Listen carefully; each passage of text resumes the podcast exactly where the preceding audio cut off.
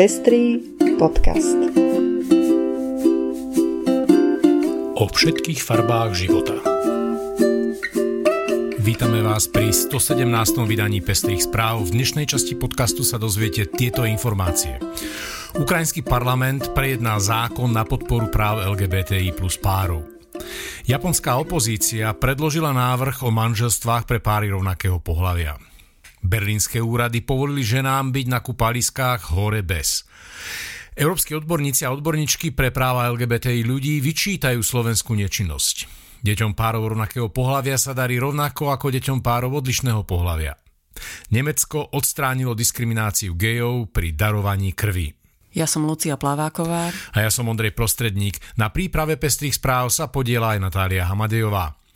Ďakujeme, že nás už viacerí podporujete a tešíme sa, že vám záleží na šírení osvety v oblasti ľudských práv a ochrany menšín. Ak sa chcete pridať našim podporovateľom, nájdete náš podcast na patreon.com. Za podporu vám veľmi pekne ďakujeme. A teraz už prajeme príjemné počúvanie. Ukrajinská poslankyňa Ina Sousun, členka politickej strany Holos, predložila do parlamentu návrh zákona o registrácii párov rovnakého pohľavia. Návrh podporili aj jej stranickí kolegovia a kolegyne, ale aj poslanci a poslankyne za stranu prezidenta Zelenského. Ukrajinské právo momentálne neuznáva manželstva párov rovnakého pohľavia ani civilné partnerstva. Vzhľadom na počet vojakov a vojačiek identifikujúcich sa ako súčasť LGBT plus komunity, mnohí vyzdvihujú dôležitosť uznania práv párov rovnakého pohľavia.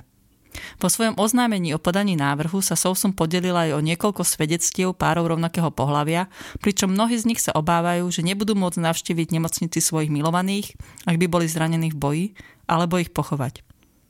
Som presvedčená, že ako spoločnosť máme povinnosť napraviť túto nerovnosť, kde niektorí občania majú menej práv ako iní, povedala Sousum. Podľa nej až 56% ukrajinskej populácie verí, že páry rovnakého pohľavia by mali mať právo na civilné partnerstvo – ak návrh zákona potvrdí aj Ukrajinská verchovná rada, páry rovnakého pohľavia budú mať vzájomné práva a povinnosti ako páry odlišného pohľavia, čo sa týka majetkových práv, dedenia, sociálneho zabezpečenia a práva pre prípad smrti či nezvestnosti partnera alebo partnerky slúžiacej v armáde.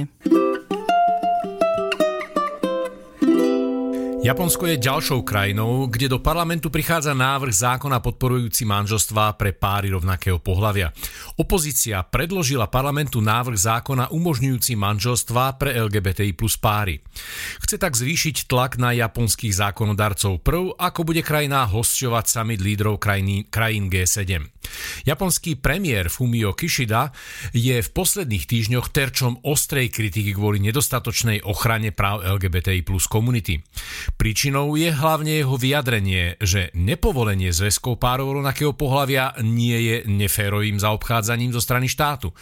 Japonská ústava z roku 1947 ukotvuje, že manželstvo musí byť založené na základe súhlasu oboch pohlaví. Nedávne prieskumy verejnej mienky ale ukazujú, že manželstvá párov rovnakého pohľavia majú podporu väčšiny populácie.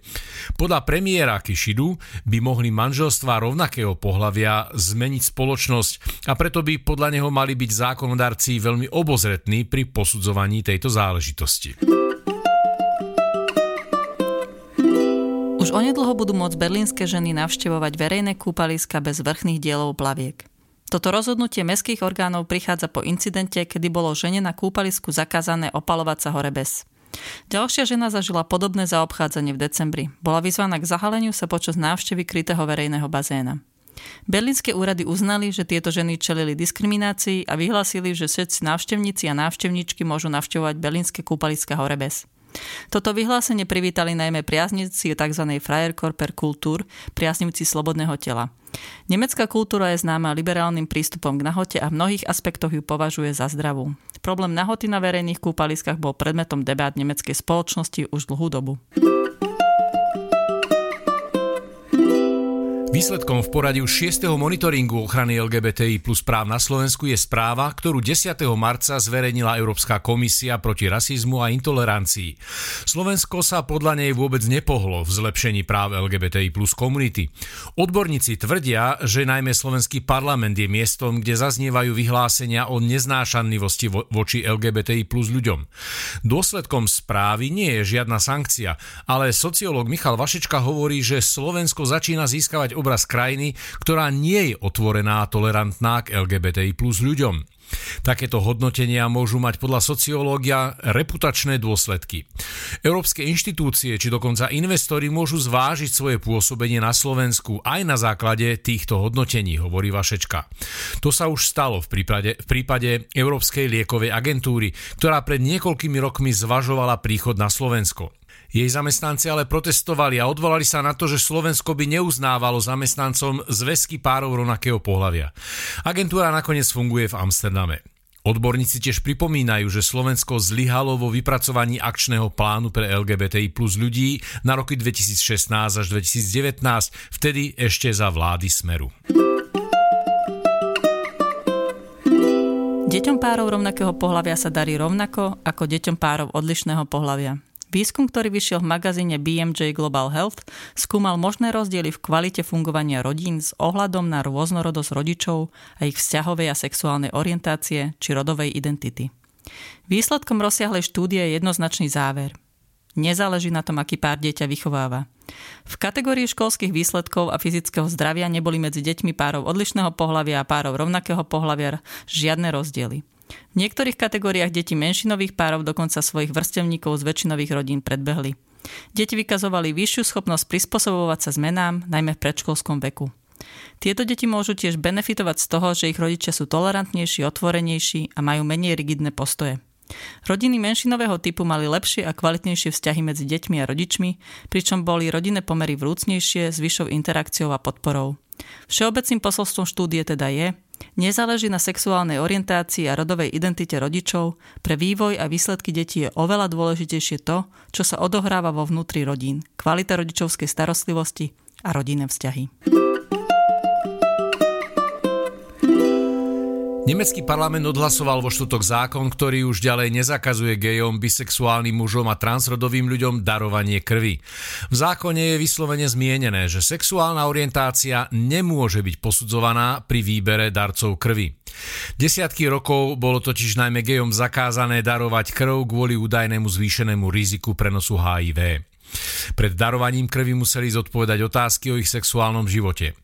Ak mali za obdobie posledných 12 mesiacov iba jedného partnera, mohli sa stať darcami. Tento limit bol neskôr znížený na 4 mesiace. Pre iných darcov však táto podmienka neexistovala. Nemecký minister zdravotníctva Karl Lauterbach klasifikoval túto úpravu ako diskriminačnú. To, či niekto je alebo nie je vhodným darcom, by malo byť posudzované na základe rizikovosti správania, nie sexuálnej orientácie, povedal Lauterbach. Na základe nového zákona budú z darovania krvi vylúčení ľudia podľa ich individuálneho sexuálneho života a nie na základe ich sexuálnej orientácie alebo pohľavia ich sexuálnych partnerov. Asociácia lezieba gejov tento zákon víta. Príliš dlho sa Nemecká lekárska asociácia a ďalšie dôležité orgány držali nepravdivej predstavy o členoch LGBTI plus komunity, pričom prispievali k stigmatizácii týchto ľudí, povedala Alva Trabert, členka predsedníctva asociácie. Zažívaš diskrimináciu? Nahlas v teplárni. To je názov podujatia, ktoré organizuje Slovenské stredisko pre ľudské práva. Stredisko vás pozýva do teplárne, kde sa vám 23.3. od 11.00 do 18.00 budú veňovať právničky strediska, s ktorými budete môcť diskretne a zadarmo prediskutovať ochranu vašich práv v rámci slovenskej antidiskriminačnej legislatívy. A tiež sa informovať o službách, ktoré Slovenské národné stredisko pre ľudské práva poskytuje obetiam diskriminácie a intolerancie. Následne sa v teplárni bude konať aj diskusia, v ktorej budem na tému ochrany práv queer ľudí diskutovať spoločne s psychológom Andrejom Kurucom a právnikom Tomášom Langerom. Diskusia sa začína o 18.30 v priestoroch teplárne a potrvá do 20.00. Diskusia na tému porušovanie ľudských práv LGBTI plus ľudí prebehne 22. marca o 19. hodine v Bratislavskej A4. Prečo je rozsudok Európskeho súdu pre ľudské práva vo veci Fedotova a ďalší versus Rusko prelomový? Prečo návrh Ministerstva spravodlivosti nesplňa požiadavky rozhodnutia Európskeho súdu pre ľudské práva? Akými právnymi prostriedkami možno vymáhať, aby Slovenská republika plnila svoje záväzky vyplývajúce z jej členstva v Rade Európy? Ako vnímajú návrh právnej úpravy ministra Karasa iniciatívy zastupujúce LGBTI plus ľudí? Akým spôsobom by mala občianská spoločnosť na Slovensku vynúcovať naplnenie ľudských práv pre všetkých, ktorým sú upierané? O tom disku- budú diskutovať Lucia Plaváková, právnička, Michal Lipták, právnik a filozof, Martin Macko z iniciatívy Inakosť a moderovať bude Bohdan Smieška. A to je už všetko z dnešného dielu. Budeme sa na vás tešiť pri ďalšej časti ľudskoprávneho podcastu Pestré správy. Do počutia.